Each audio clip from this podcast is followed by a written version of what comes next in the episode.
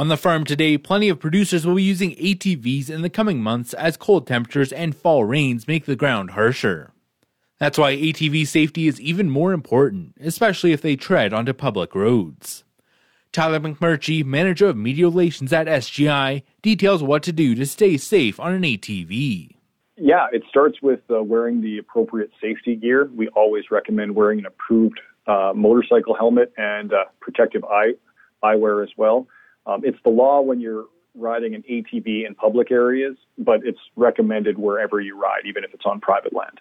Of course, when you're talking about uh, riding safely, uh, maybe it's easier to talk about the things you shouldn't do. so when you're riding an ATV, don't carry a passenger if the ATV isn't built for it. Uh, don't drive at an unsafe speed uh, or drive in uh, highway medians that are uh, less than 50 meters in, in, in width. Um, you shouldn't drive at night if you don't have a working headlight or rear lights. Uh, you should not do anything that might disturb, injure, or uh, kill wildlife, and you should not drive animals or birds towards hunters.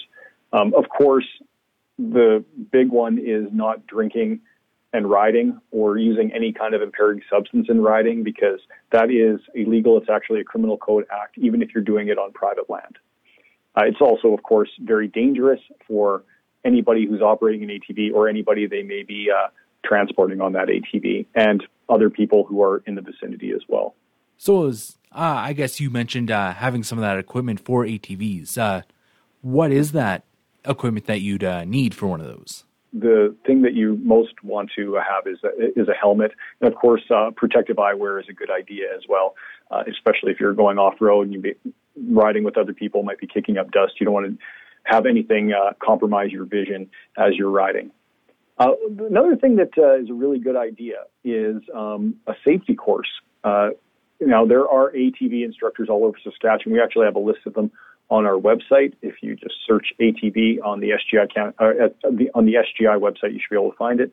Um, there's uh, safety courses that you can um, you can take and would improve your safety and and the safety of uh, anybody you are uh, who's going to be riding with you.